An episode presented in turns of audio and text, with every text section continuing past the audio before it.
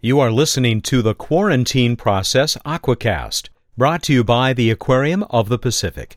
New animals are acquired in a variety of ways legally collected by permit, donated by private citizens, purchased from licensed collectors, traded from other institutions, or confiscated by the government, and then given to the aquarium.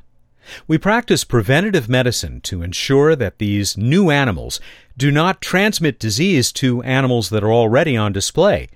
We do this through a process called quarantine.